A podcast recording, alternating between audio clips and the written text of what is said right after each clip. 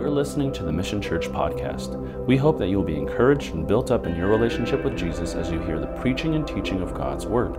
If Mission Church is not your home church, it is our heart that this podcast will be supplemental and not a substitute to you belonging to a local church in your community. If we can help you get connected to a church in your community, please let us know. Now, we hope you enjoy the message from our Sunday gathering.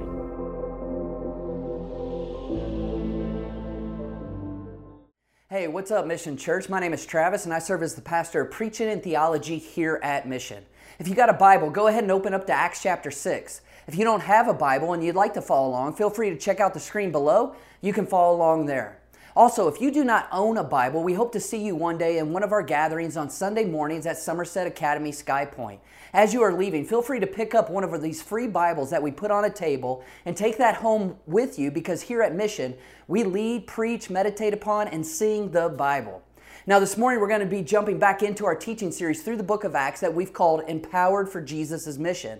And if you missed any of the previous messages from this, feel free to check out our website and catch up there. We have both video as well as audio sermons. But why do we call this Empowered for Jesus' Mission? Well, that's actually pretty simple. As we've been going through the book of Acts, we have seen that Jesus has not given up on his church.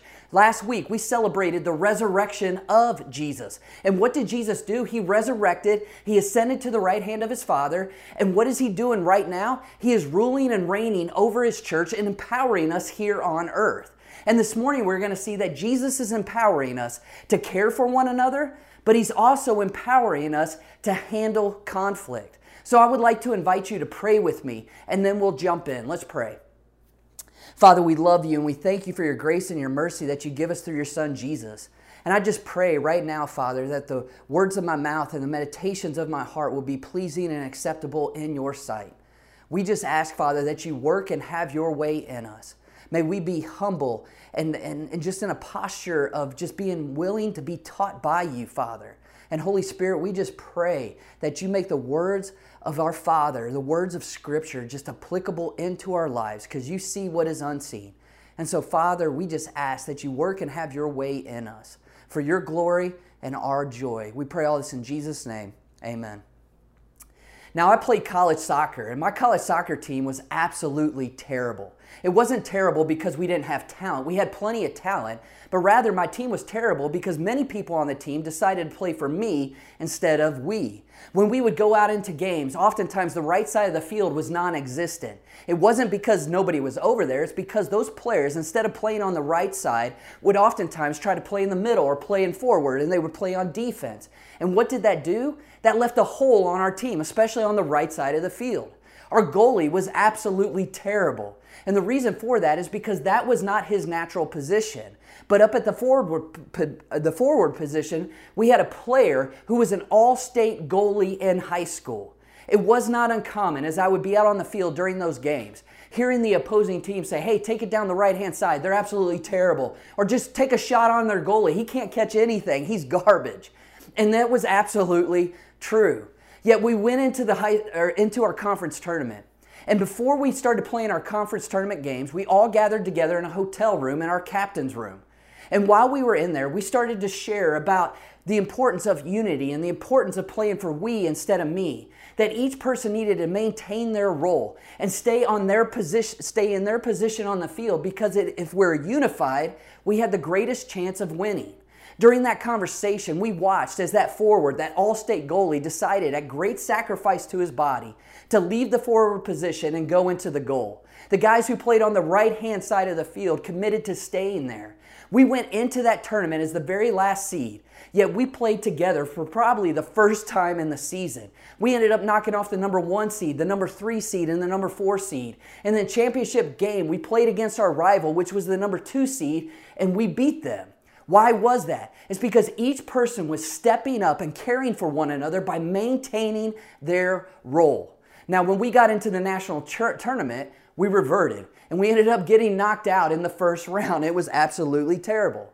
Have you ever experienced something like that before? There being a hole or a gap in a team or in a situation because somebody wasn't stepping up. Maybe for you it wasn't a high school sport, but it was a business endeavor. Maybe it was a family outing. Maybe it was a school project. Others of us have been in a band in which somebody wanted to play the drums, but they were terrible at the drums, but they were better doing sound or just simply wrapping up chords. Now, the church in Acts at this point in, in the book of Acts is absolutely huge.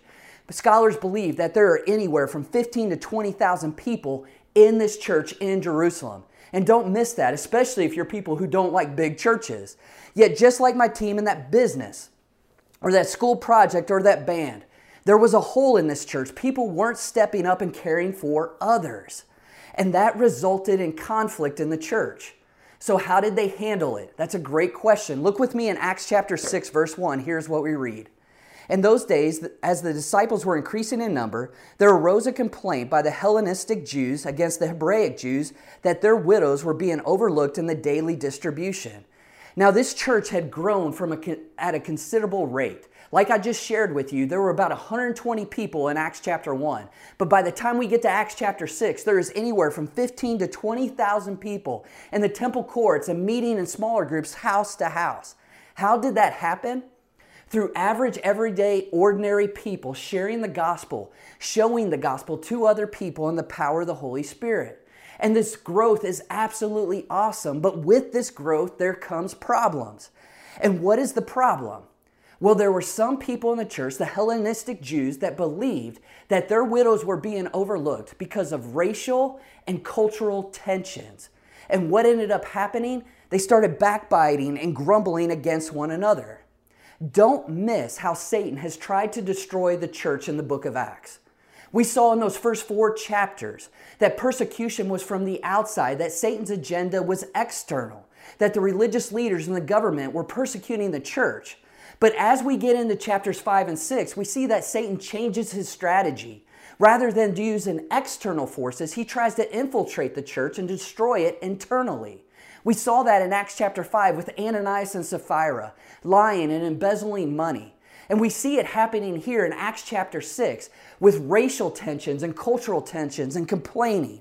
And I believe the greatest threat to the church as a whole, and to Mission Church in particular, is not from the outside, but rather I believe our greatest threat is from the inside. You see, the Hellenistic Jews believed that the Hebraic Jews were overlooking their widows.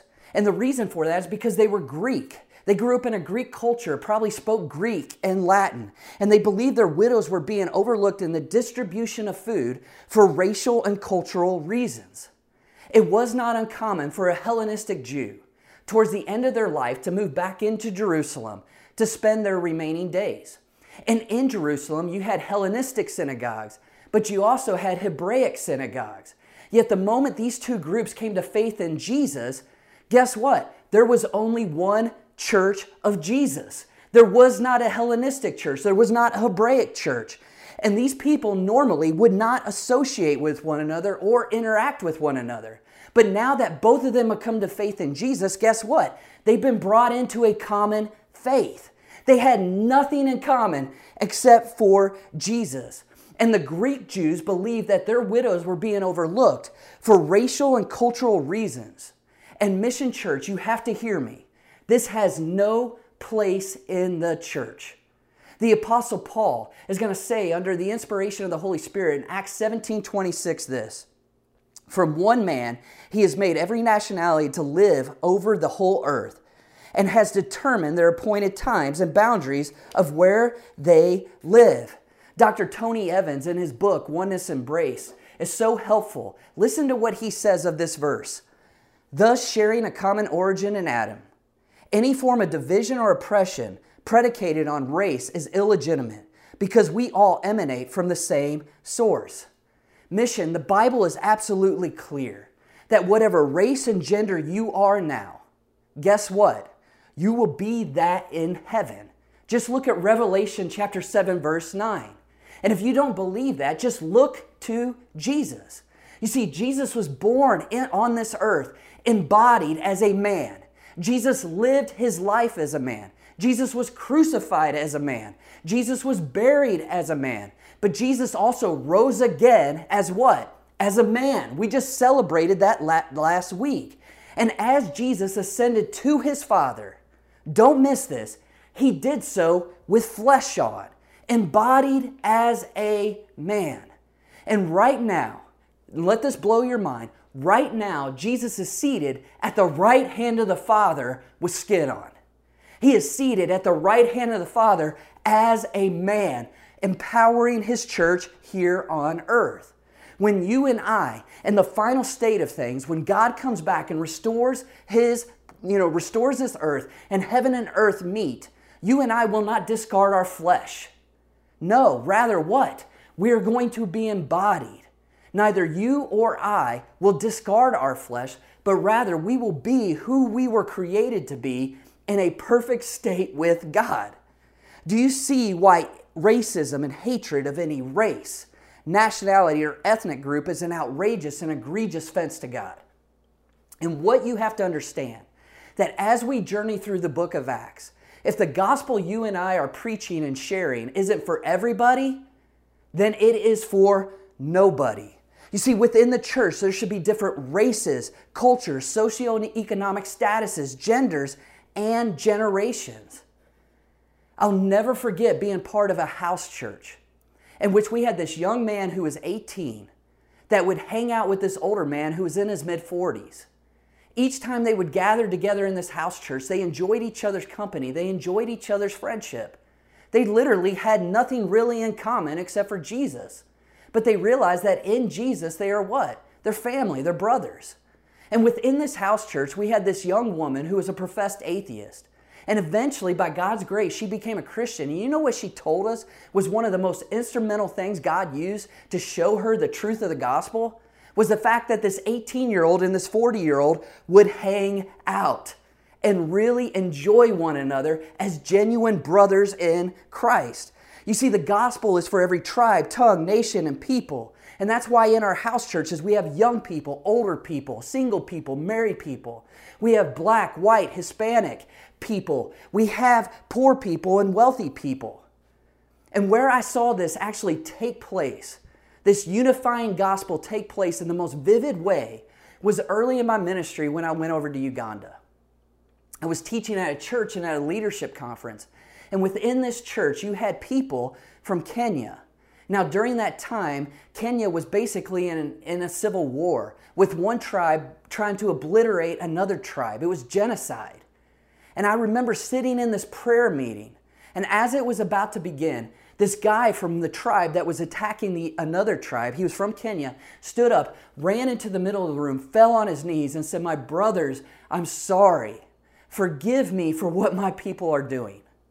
And I watched as another man from the tribe that was being attacked stood up, walked to the middle of that room, and embraced that guy who was kneeling down, saying, I forgive you, you are my brother. You see, the Hellenists and the Hebraic Jews, they didn't like each other. They were practically enemies. But in Jesus, guess what? They are family. And that's what the gospel does. But mission, there was also a second problem that was going on here rather than the Hellenistic Jews taking this issue to the leadership or possibly even sharing it with the Hebraic Jews, what were they doing? They were complaining amongst each other in the various small groups in Jerusalem. And eventually, this complaint started to grow and be spread, and it got so big that it came to the leader's attention. And I would say this is probably the biggest threat to the church, especially in the United States is that when we complain and we backbite and we don't try to handle our conflicts in a biblical manner. Several years ago, when I was serving at another church, I made an offhanded comment that caused a little bit of a problem. I was talking to somebody that worked at a Starbucks, and I can't quite remember, but I found out they got a free bag of coffee like every other week or every month for working at Starbucks. And jokingly, I yelled out, For a free bag of coffee, I'll go work at Starbucks. Now, somebody that was around me heard me say that. But rather than talking to me about it, guess what happened? They started to talk to other people about it, started complaining about how Travis is going to leave the church to go work at Starbucks. This became such a big issue that even the senior pastor pulled me aside and said, Hey, Travis, are you leaving us to go work at Starbucks? And I was like, Absolutely not. I was just completely joking. Yet instead of taking it to me, what did they do? They started to complain. They started to spread it around. Now that's kind of funny. But what is happening here is not funny at all. And there is nothing that grieves me as a pastor, and there is nothing I believe that grieves the Holy Spirit more than infighting amongst believers in Jesus. It was absolutely right for the Hellenistic Jews to be upset by the fact that their widows were being overlooked. This was a legitimate situation and it should have bothered them. Yet the way they handled that situation was not right. Rather than complaining, they should have taken it to the leaders, or at least taken it to the other Hebraic Jews, and to explain their situation. You see, Paul writes in Philippians chapter 2, verse 14 this. He says, Do everything without, without what? Grumbling or arguing. That is complaining. How many of us would love for our children to memorize this verse? How many of us should memorize this verse? But don't miss this. How much un- disunity and division would have been avoided. And if the Hebraic or if the Hellenistic Jews, instead of complaining, did what? Brought this to the leaders. Or just simply brought it up to the other Hebraic Jews and talked through it. How much division and disunity would have been avoided? And how much division and disunity would be avoided amongst our church and amongst our churches if we would handle this in the same situation? You see, I would argue this all day long, friends that more churches have died and closed their doors because of gossip, complaining, and infighting from the inside than persecution from the outside. And I will never forget the phone call I got of a church that I was a part of deciding to close its doors. And I found out that the reason it decided to close its doors because there was a person in the church that didn't get the leadership positions that they wanted, that they didn't get their say, and instead of just talking to the leaders about it, ended up sowing discord and division amongst others. And during a large group meeting, ended up blasting that leadership. And as a result, the church ended up splitting and dying. I read another story this past week of no lie, not even making this up, of a church dividing, splitting from one another because a certain person didn't get the same amount of food or got less food at a church potluck than somebody else in the church. It's obvious there was a hole in this church. And there was a large group of people who were being overlooked. Yet complaining and backbiting and infighting is not the way it should be handled. It basically it comes to the attention of the leaders and how do they respond? Do they get defensive?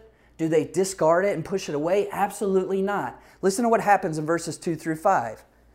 The twelve summoned the whole company of the disciples and said, It would not be right for us to give up preaching the word of God to wait on tables. Brothers and sisters, select from among you seven men of good reputation, full of the Spirit and wisdom, whom we can appoint to this duty. But we will devote ourselves to prayer and to the ministry of the word. This proposal pleased the whole company. Now, don't misunderstand what the 12, the apostles, are saying. To wait on tables is to serve food. And it's not like this isn't important to them. I would argue for the first five chapters, what have these guys been doing? Preaching and teaching the word. But we also, I believe, they were waiting on tables and distributing food.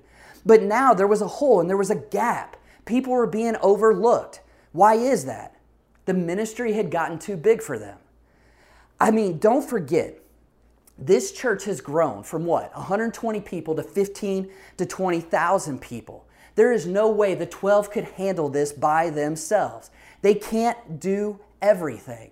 We know from Acts chapter 5 verse 42, what were they doing each and every day? They were preaching and teaching in the homes, in the temple, and in the synagogues.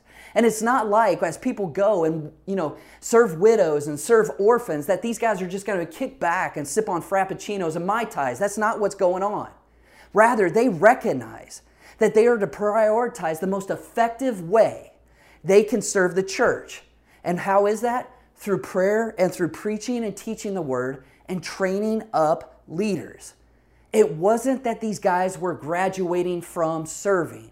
Rather, they were focusing on the most effective way they could serve, the thing that they alone could do. And what is that? Preach the word, teach the word. And while they do that, guess what? We see they also make up a plan to care for those widows. And here at Mission, we do the same. Our pastors pray, our pastors preach, our pastors lead. And while they are preaching and teaching and praying, what is everybody else to do? They are to jump up and to serve. And both of these, friends, don't miss this, are essential to the growth and to the health of the church. Think back to that soccer team. I played center midfield, right? Does that mean I could not play on the right side? Absolutely not. My coach believed that the way I could be most effective on that team is if I played in the center. and other guys played on the right hand side. And just because I played in the center, does that mean that the other positions are not important? That's not what I'm saying at all. We could have not we could not have won that tournament if my roommate John wasn't at forward. If Charlie wasn't on the left. If Brian and Nate weren't on defense and if Fudge wasn't in the goal. You see, I could not have won without these guys. And the same is true in the church. There is no way I can stand up and preach and teach in the adult gathering and at the same time be in the kids' gathering. And it is not possible for John to lead us in prayer and in praise through singing and at the same time serve on the greeting ministry. Now, does that mean we don't care about mission kids? Does that mean that greeting is beneath us? Absolutely not. I was a children's pastor and a youth pastor for 10 years. I love preaching. I love teaching in the kids' ministry. And I'm an extrovert. I would love to be on our greeting ministry. But that is just not possible. I cannot do every role in the church. And that's why people need to step up. You see, serving the Hellenistic widows wasn't beneath the disciples, nor was it unimportant. It is likely it wasn't even a cultural or racial issue. It's just simply that the ministry got too big for them to handle it by themselves. And so what happened? They ended up coming with a plan. They looked at the disciples of Jesus, they called them together, and they said, Choose seven men from amongst yourself. Seven men of good reputation, full of the Spirit and full of wisdom. What does that mean? It says that they were to choose seven men who are full of the Spirit, bearing the fruit of the Spirit in their lives that we see in Galatians chapter 5. You know, love, joy, peace, patience, self control, and all of that. But also, what we see is that they are to be full of wisdom. That they weren't just to be men who knew their Bibles and had big heads of Bible knowledge, but rather they knew how to apply the Bible. They knew how to live it out through their everyday, ordinary life and see how the scriptures make sense of that and how it's to be applied. And at Mission, we need more men to step up in our churches. Don't misunderstand me. We have so many women who are serving in our churches, and we could not do this without them. We thank those women for all that they do. But, friends, we need more men to step up. And, fellas, you have to hear me. I love you.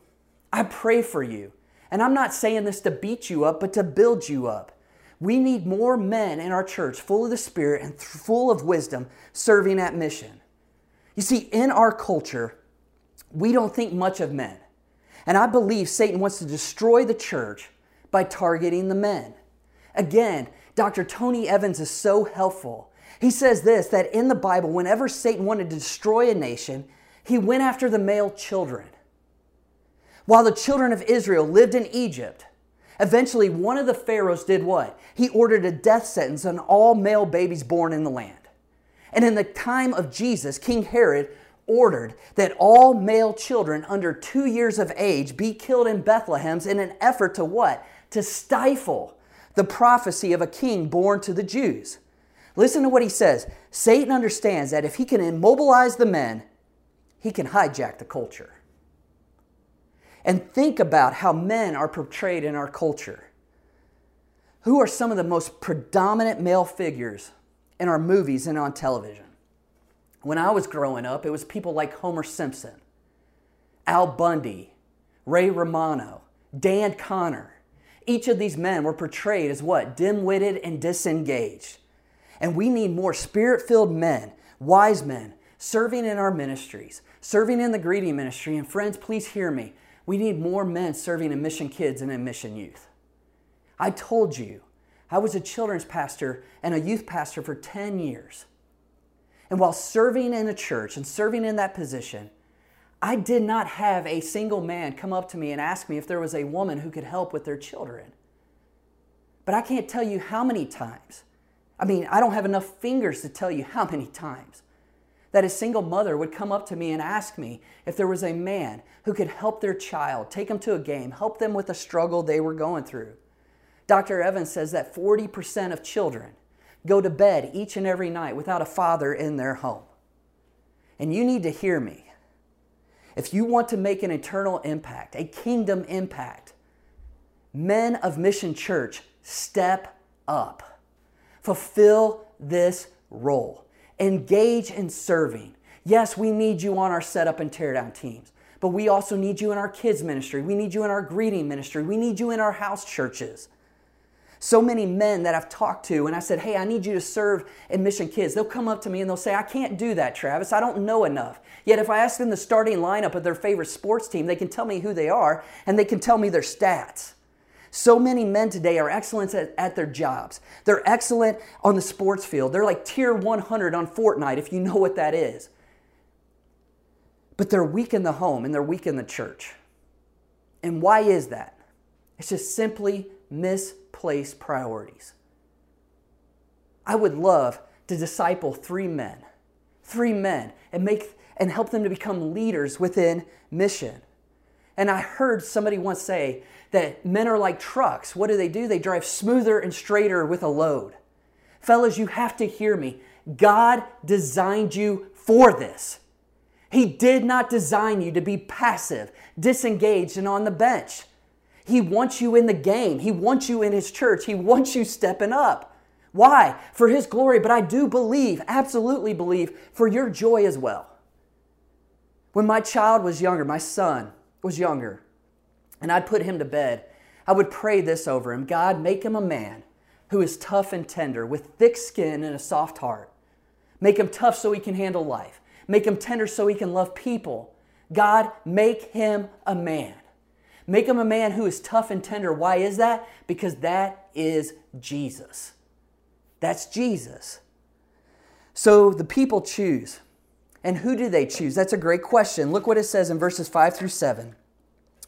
So they chose Stephen, a man full of faith in the Holy Spirit, and Philip, and Prochorus, and Nicanor, and Timon, and Parmenas, and Nicholas, a convert from Antioch. Those are some hard names, okay? But listen to what they are. They're full of faith in the Holy Spirit. And then notice what they did. They had them stand before the apostles who prayed and laid their hands on them. So the word of God spread.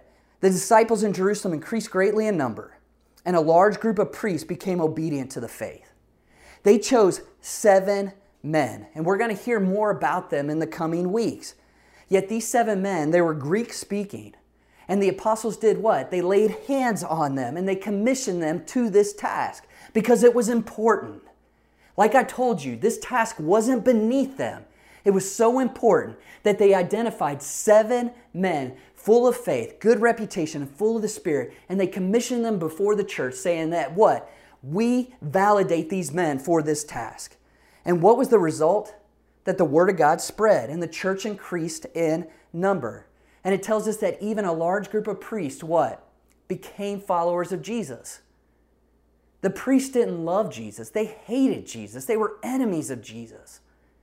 But when the outcome of this took place and that the church cared for one another and they handled conflict, guess what? God used that to make the gospel vivid to them. And we see that a large group, a large amount of priests became obedient and became followers of Jesus.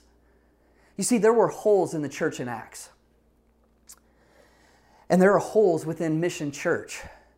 And I believe God is calling you and me and men and women to what? To step up and to fulfill those holes. Why?